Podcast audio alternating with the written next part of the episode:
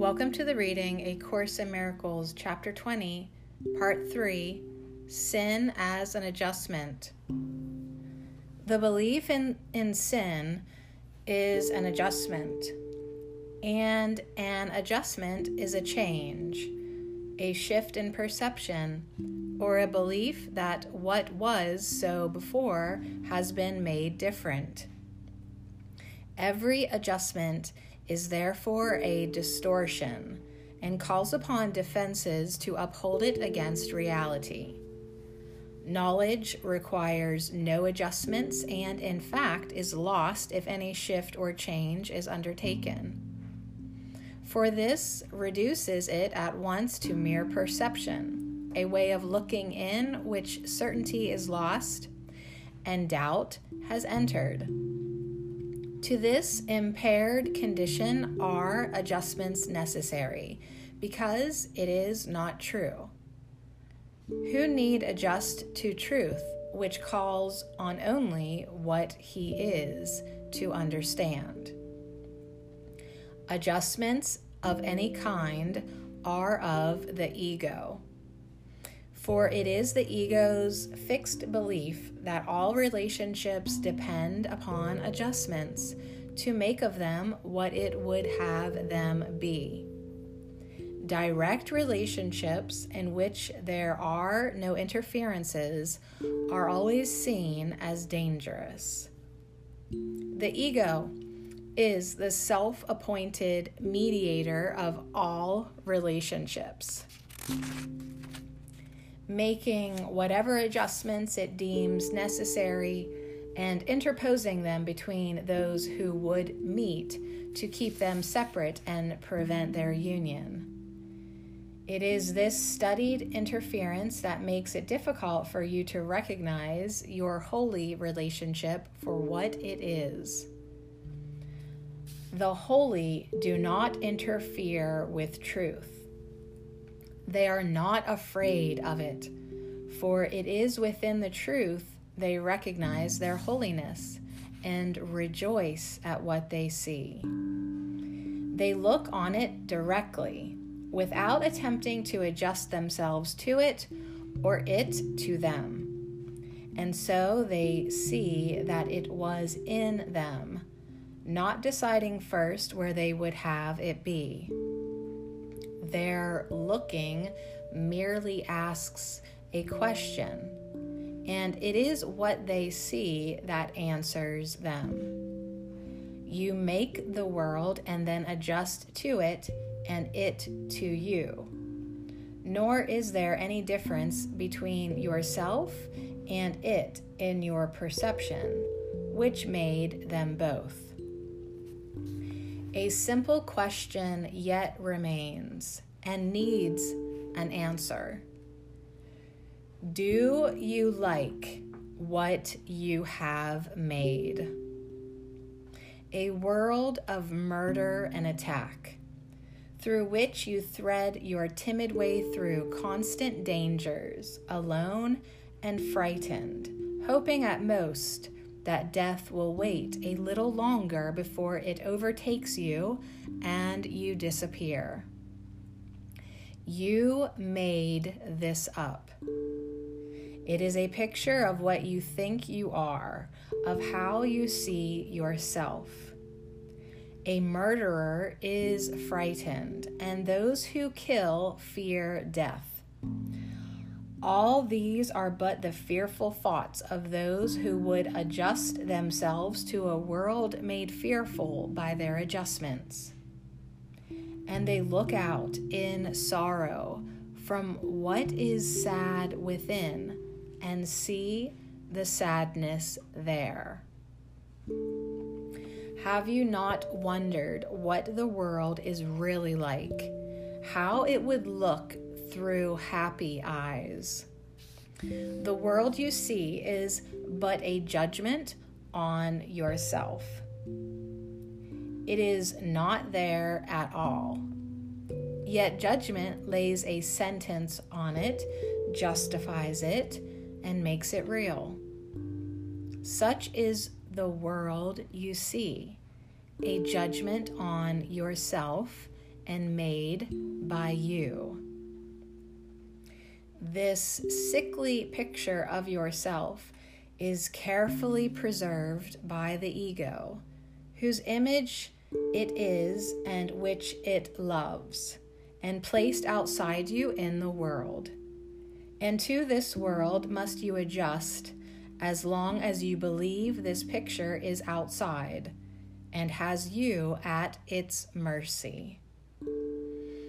This world is merciless, and were it outside you, you should indeed be fearful. Yet it was you who made it merciless, and now, if mercilessness seems to look back at you, it can be corrected. Who in a holy relationship can long remain unholy? The world, the holy see, is one with them, just as the world the ego looks upon is like itself. The world, the holy see, is beautiful because they see their innocence in it. They did not tell it what it was. They did not make adjustments to fit their orders. They gently questioned it and whispered, What are you? And he who watches over all perception answered, Take not the judgment of the world as answer to the question, What am I? The world believes in sin but the belief that made it as you see it is not outside you. Seek not to make the Son of God adjust to his insanity. There is a stranger in him who wandered carelessly into the home of truth and who will wander off.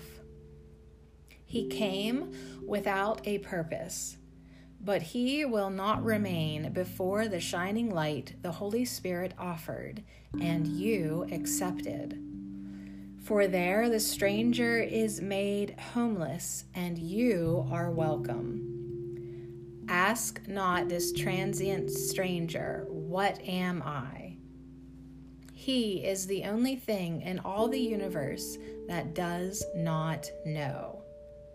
Yet it is he you ask and it is to his answer that you would adjust. This one wild thought, fierce in its arrogance, and yet so tiny and so meaningless it slips unnoticed through the universe of truth, becomes your guide. To it you turn to ask the meaning of the universe.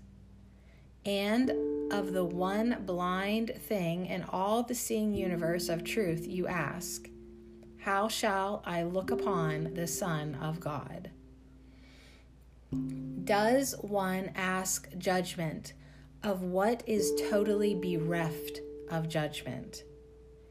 And if you have, would you believe the answer and adjust to it as if it were the truth? The world you look on is the answer that it gave you, and you have given it power to adjust the world to make its answer true. You asked this puff of madness for the meaning of your unholy relationship and adjusted it according to its insane answer. How happy did it make you? Did you meet your brother with joy to bless the Son of God and give him thanks for all the happiness that he held out to you? Did you recognize your brother as the eternal gift of God to you? Did you see the holiness that shone in both you and your brother to bless the other? That is the purpose of your holy relationship. Ask not the means of its attainment of the one thing that would that still would have it be unholy. Give it no power to adjust the means and end. Prisoners, bound with heavy chains for years, starved and emaciated, weak and exhausted, and with eyes so long cast down in darkness, they remember not the light. Do not leap up in joy the instant they are made free. It takes a while for them to understand what freedom is. You groped but feebly in the dust and found your brother's hand, uncertain whether to let it go or to take hold on life so long forgotten. Strengthen your hold and raise your eyes onto your strong companion, in whom the meaning of your freedom lies. He seemed to be crucified beside you, and yet his holiness remained untouched and perfect, and with him beside you, you shall this day enter with him to into paradise and know the peace of God. Such is my will for you and your brother, and for each of you for one another and for himself. Here there is only holiness and joining without limit. For what is heaven but union, direct and perfect, and without the veil of fear upon it? Here are we one, looking with perfect gentleness upon each other and on ourselves. Here, all thoughts of any separation between us become impossible. You who were a prisoner in separation are now made free in paradise. And here would I unite with you, my friend, my brother, and myself. Your gift unto your brother has given me the certainty our union will be soon. Share then this faith with me and know that it is justified. There is no fear in perfect love because it knows no sin, and it must look on others as on itself. Looking with charity within, what can it fear without?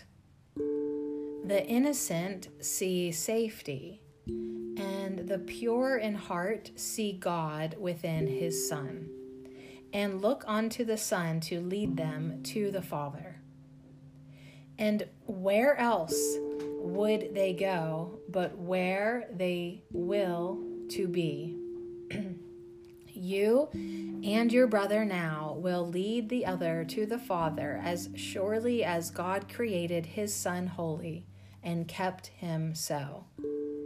In your brother is the light of God's eternal promise of your immortality.